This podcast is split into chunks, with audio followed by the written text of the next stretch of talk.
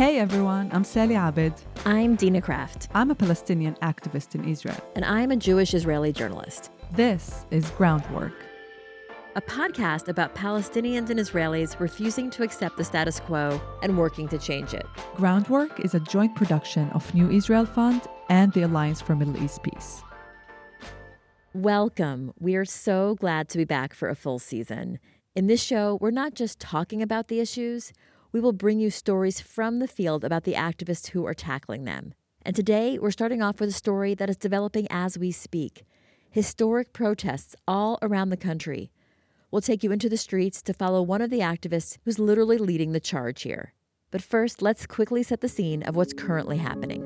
In Israel, we're seeing the rise of extreme right wing politics in action. Benjamin Netanyahu has once again become the prime minister and the government he formed is the most religious and far right coalition the country has ever seen. Leading government members have called to annex the West Bank. Others want to extend the reach of Jewish law. The LGBTQ plus community is under threat. Tensions and violence in the West Bank and Gaza are mounting. And right now, Israel is at a critical juncture. The government is trying to pass legislation that would severely weaken the Supreme Court which for years has functioned as the only clear check on the power of the government. Many analysts and ordinary Israelis see this as a brazen power grab by the government and the magic key for Netanyahu to evade a corruption trial that could land him in prison. Meanwhile, the left is searching for its identity. Center and center left wing lawmakers have not been able to form a particularly strong opposition. And while the right was able to gain power by joining forces, the left has been splintering. But on the ground, a resistance is forming. Demonstrators standing in the pouring rain Saturday night among a heavy police presence. Thousands upon thousands crowded train and bus stations. Protesters thronged outside the Knesset, the Israeli parliament. In the past two months, there's been a huge wave of mass protests across the country. The target? Proposed overhaul of Israel's judicial system. Many who oppose the judicial overhaul fear that it will lead to the end of democracy and liberal values here. For today's story, we're going to take you to one of these protests, but we're going to meet an activist who sees something else in this moment an opportunity. Yoshi Fields has the story.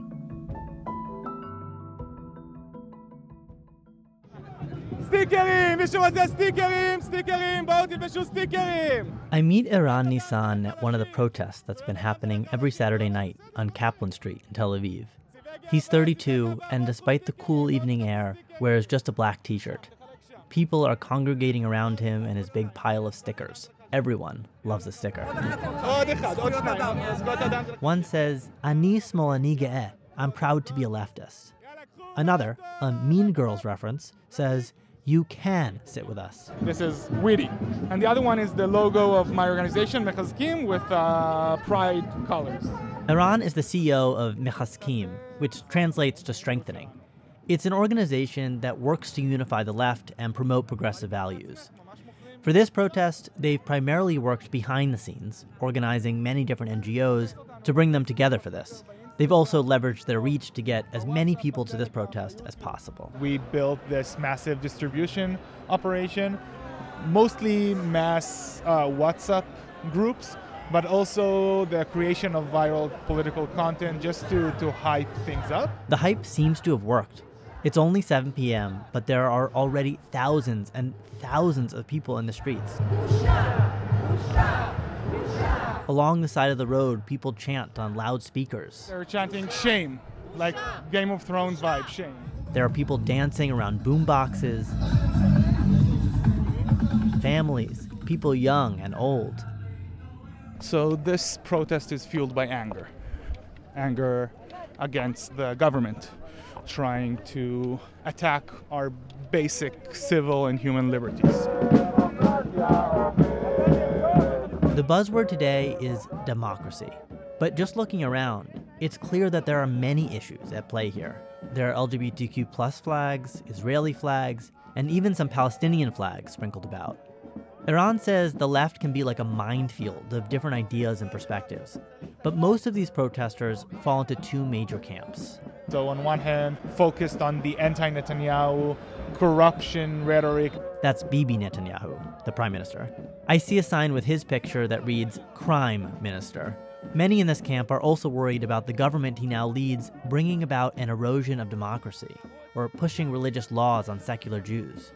According to Eran, this group is exclusively Jewish and it's not about the long term political alternative. And the other camp? And on the other hand, anti occupation, pro peace, equality, shared society organization. That camp is summed up nicely by another sign I see nearby you can't have democracy with occupation.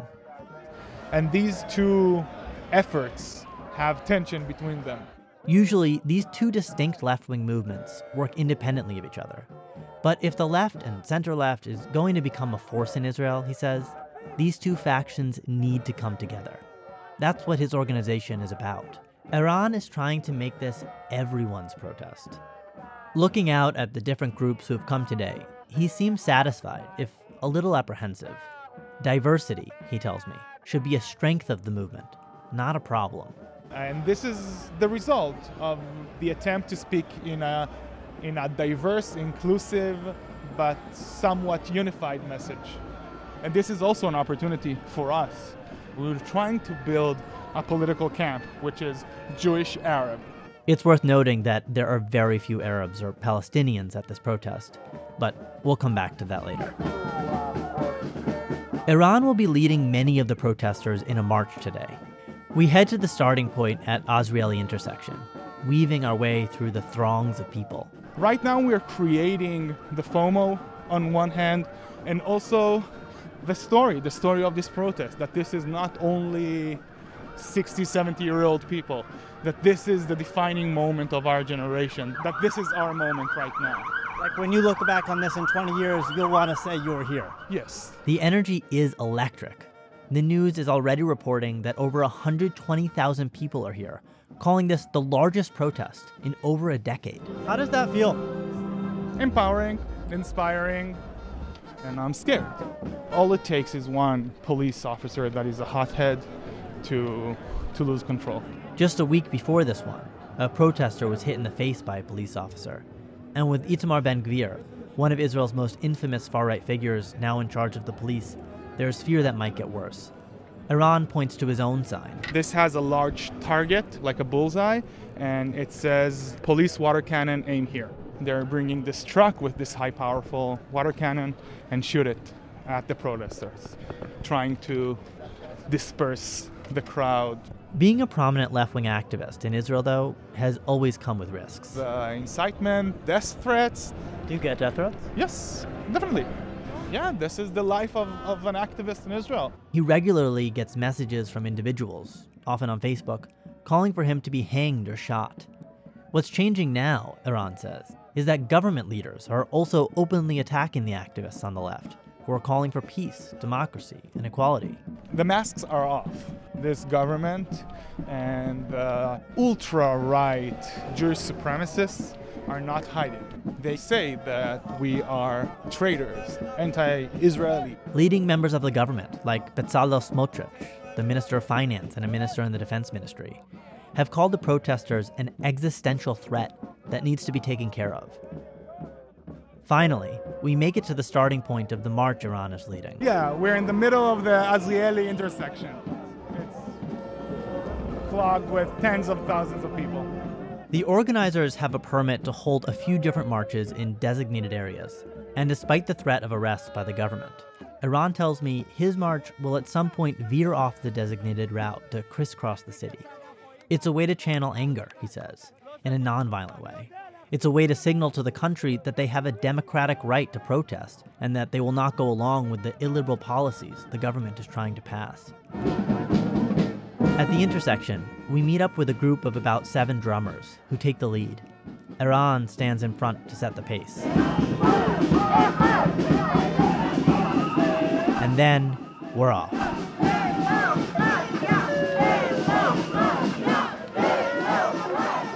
Sure enough, after about 30 minutes, the front line suddenly takes a sharp left on another street. Oh, we just took a turn. Eran's the one pointing to it. Now is the moment we go off script. We're going through the barricade of the police. We leave the route agreed upon with the police, and the pace quickens. All right, now there's now there's a lot of cops. Eran still looks pretty calm. So now we're trying to outsmart and outmaneuver the cops to keep them guessing. There's uh, in the Hong Kong uh, protest, they said be water. Whenever they block you, just take the next right, take the next left. Each time the march goes through a cop barricade, the police set up another one in the next intersection. So far, they seem content to let us continue, but they keep a close eye. We are surrounded by undercover cops. Defying the police barricades, we head down streets packed with cars. So we're going down traffic. All the cars are stopped. We march through Rabin Square and along the main street of Even Gvirol. We're now at Dizengoff Center, uh, the mall right in the middle of the city. We're hitting all the big spots of Tel Aviv tonight. We walk for hours, at times joined by other protesters. There's something beautiful here. We just were uh, joined by students from the Tel Aviv University from the students' protest.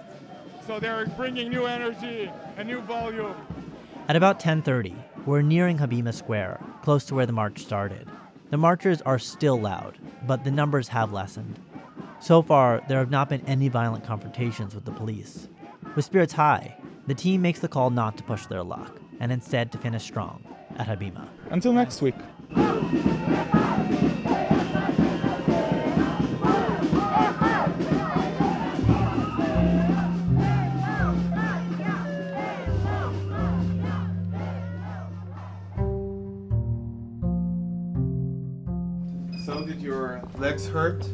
Yes, they were tired. yes. A few days later, I meet Eran at his Mechazkim office in Tel Aviv. How are your legs? I'm good. It was good. It was, they were hurt. I'm, not, I'm not Superman. He just ended a full day of work, but he still seems energized, happy about how the protest went, and already planning for the next one. I wanted an opportunity to dig into some of the issues we talked about at the protest and hear more about the larger movement he's trying to create. To Eran, the focus needs to be on the conflict between Israeli Jews and their Palestinian neighbors, something that has fallen off the agenda for most Israelis. The pro peace, anti occupation, solving the conflict aspect has to be the heart of the solution because this is the heart of the problem. As long as we're running away from speaking about the open wound in Israeli society, we're not going to be able to heal that wound. How he arrived at that clarity is less straightforward because his road to activism didn't start with concern for Palestinians at all.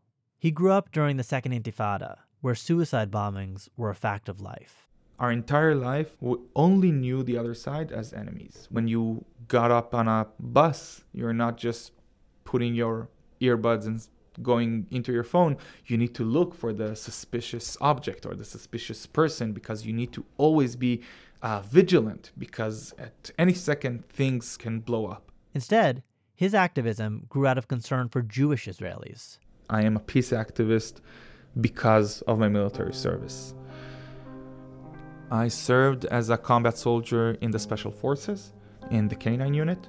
I was a dog handler. I had my own personal dog. Her name is Gigi. She was a bomb detection dog. Things started to change for him when his unit was at a memorial event on Yom HaZikaron, a day of mourning for all the fallen soldiers and victims of terror attacks. And I remember standing there, and we are all 19 year old, 20 year old, we're shaved and short hair, and wearing our uniforms and wearing our red berets. And in front of us, there are these pillars of stone with names of fallen soldiers. And it hit me that this monument goes back to 1948. And the narrative is that each generation needs to pay the price of having a nation home for the Jewish people. And I think I realized the the repetitiveness of it. So much death and so much destruction and so much violence. The image of a meat grinder came into his head. Each generation being fed into it. My brothers and I all served for 3 years and we are 3 years apart and we were all combat soldiers. On the week that my oldest brother got out of the army, my second brother got into the army. On the week that he got out of the army, I went. Was this really the only way, he wondered? Were the people in charge really valuing their lives? I believed, and I still believe, that what I was doing was important to save lives, to protect my family, my people, my country. I still believe this. But it was something that really shaped how I looked more critically or cynically, even about the army. But the moment he decided to really change course came a little later. After the army, he did what many Israelis do he traveled, he went to Southeast Asia, he had a great time, he decompressed. After six months, he decided he was ready to come back and continue his life in Israel. He flew the night before his birthday so he could celebrate with family and friends back home.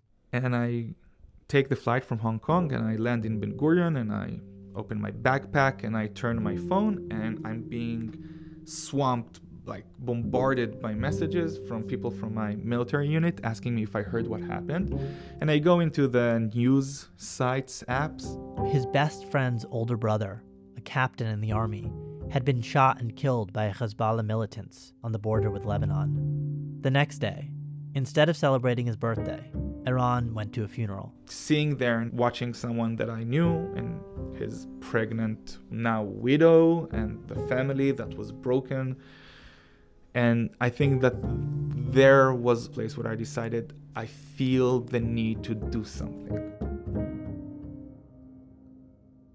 He'd grown up hearing that peace was impossible, that Israeli security would be compromised, that Palestinian leadership is not to be trusted. Eran still had those concerns, but at that moment, he also realized that the price of the occupation was too high. The right wing rhetoric more settlements and more force. This is not, obviously, is not working. And when you look even further, you see that there is no positive, concrete future. This is something that is unsustainable. I want to do something more active in preventing the next casualty, the next war. Like, this needs to stop. After the funeral, he started working as an activist. The more he learned, the more he believed that there was, in fact, another way. And while he'd been told that Palestinians were not willing to accept the existence of Israel, he learned that many Palestinian leaders, including the Palestinian Authority itself, were actively calling for a two state solution. Eran became the head of the Advocacy and Education Department at Shalom Akshav, Peace Now. He worked in a congressional office in Washington, D.C.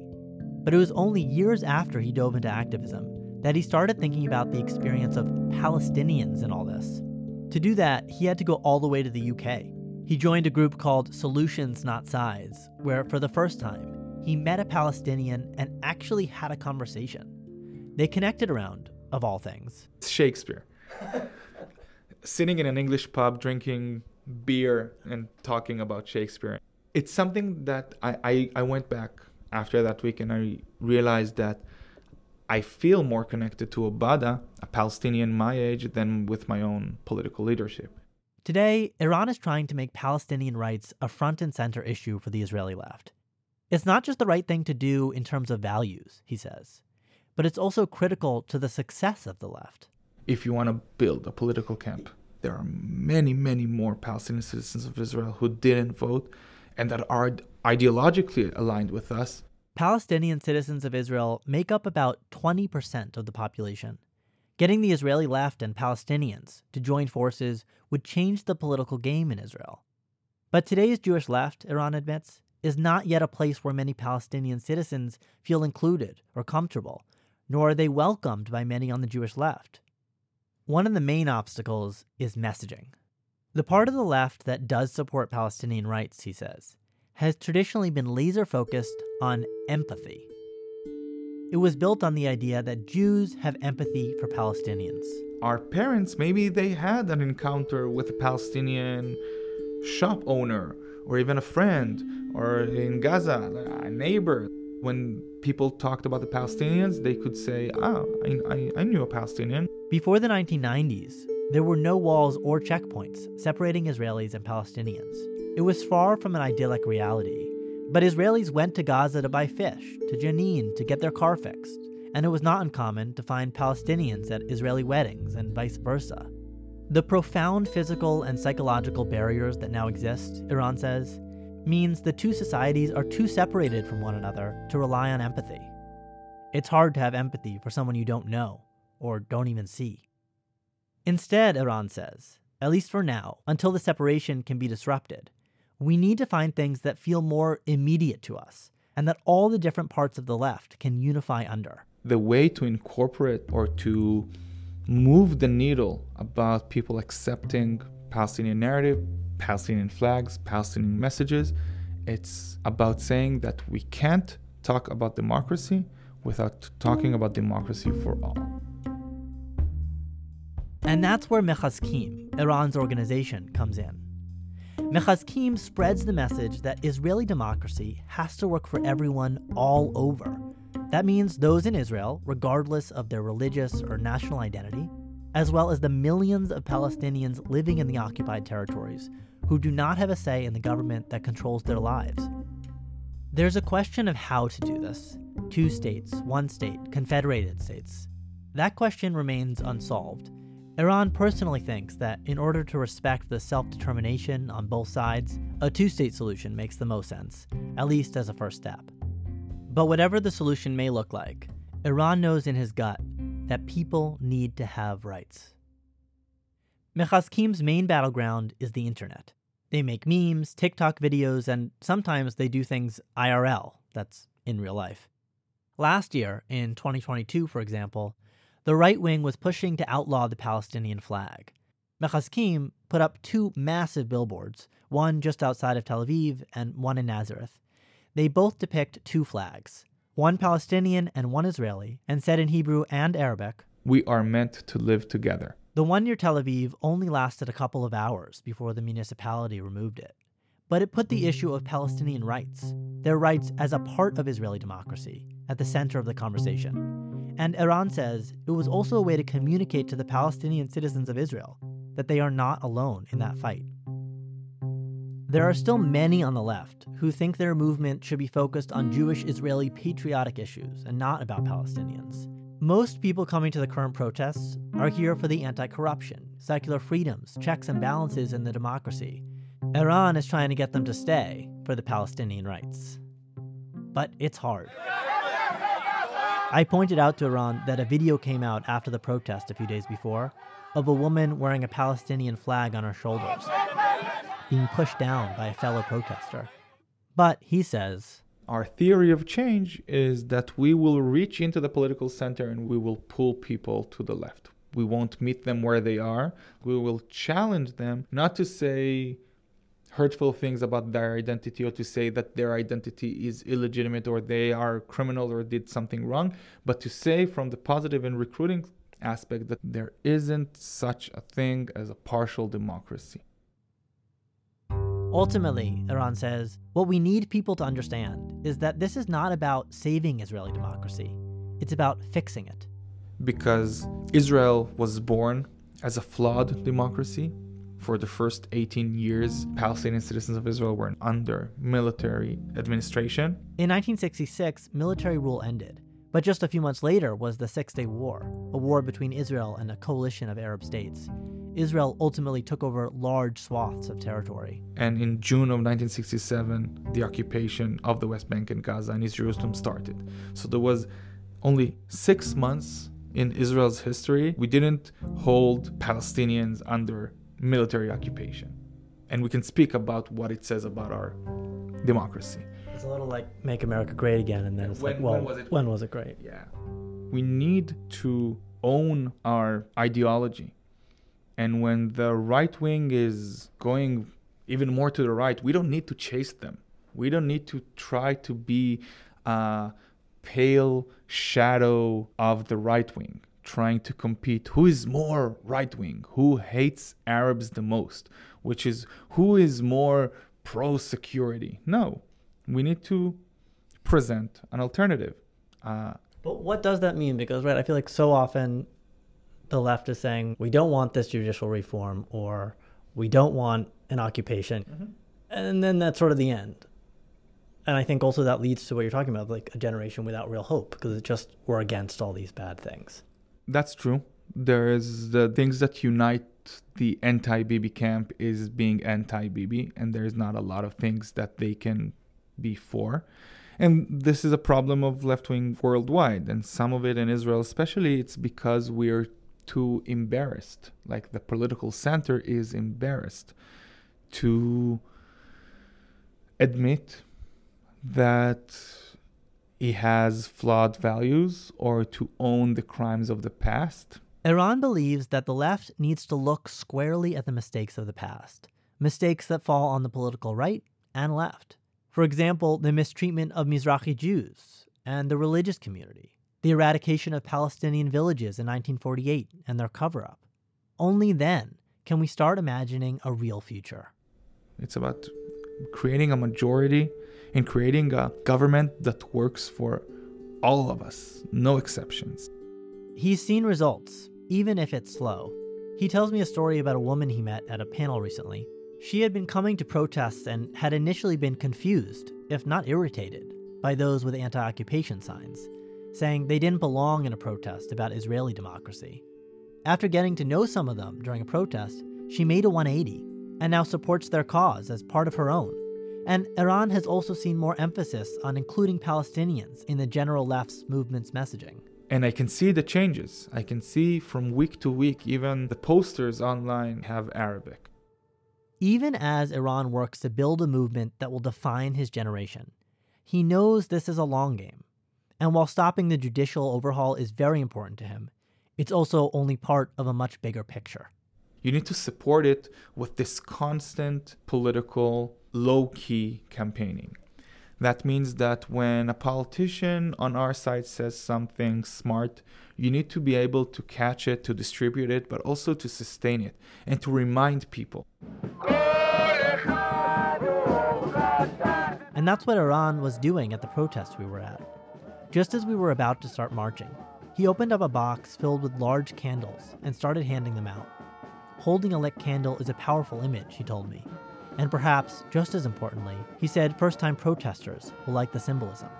Holding a beacon of light, standing in the darkness, flickering, but not going out. This is the kind of small thing that can help grow the movement. In a matter of five minutes, all of the candles were passed out and were lit. A few hundred flames. The air smelled of smoke and dripping wax as they began to march forward. My generation was born during the first intifada, grew up during the second intifada, and experienced five wars in Gaza in the past 14 years. And when I speak about my generation, I speak about Israelis and Palestinians alike. This is the soundtrack of our lives. And we inherited it from our parents, who I judge not fighting hard enough. It's our responsibility to end this conflict so our children won't have to live the same experiences that we went through. And this moment, he says, the moment we're in right now, it's marbolet, like a vortex. We want this moment to be the opening or the start of a new era about how we talk about this country.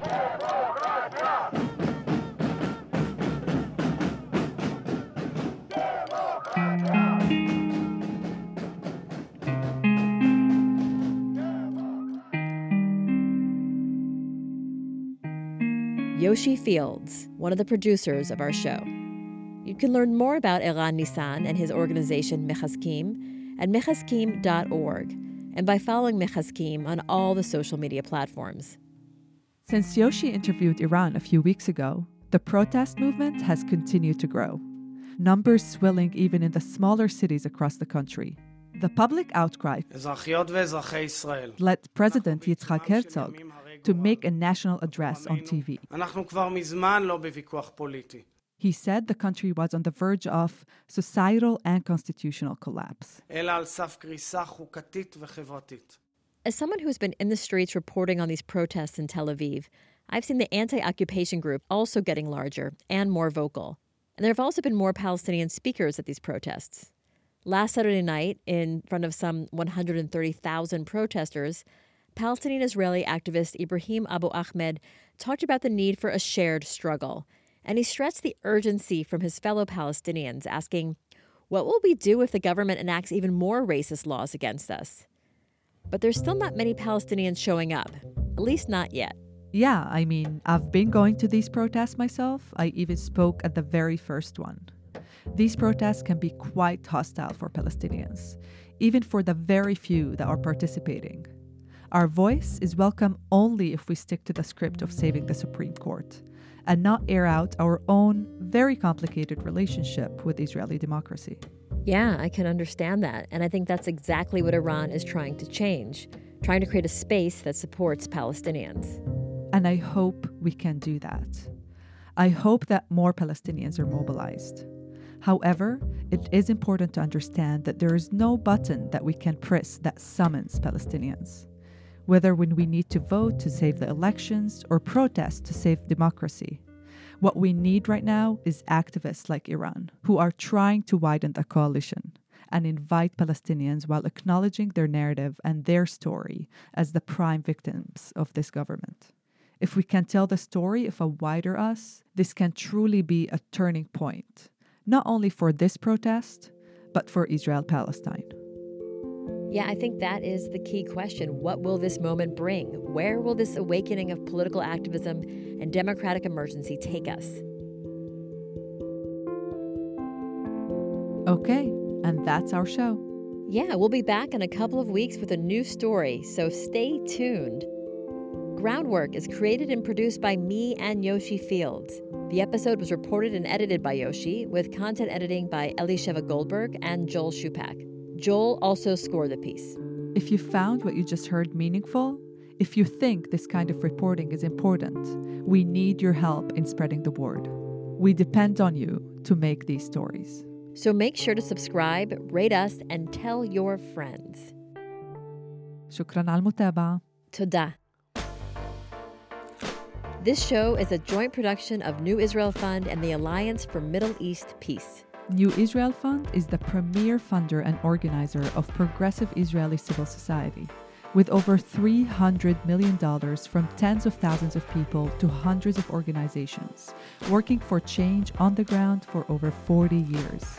The Alliance for Middle East Peace is the largest and fastest growing network of Palestinian and Israeli peace builders. You can learn more about them in their websites in nif.org and allmep.org.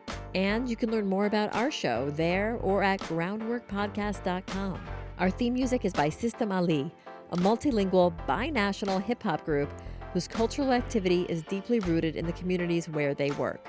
Additional music comes from Blue Dot Sessions. This episode was recorded by Ohad Basson in Tel Aviv and the Kavot Studio in Haifa. Make sure to subscribe and thanks for listening.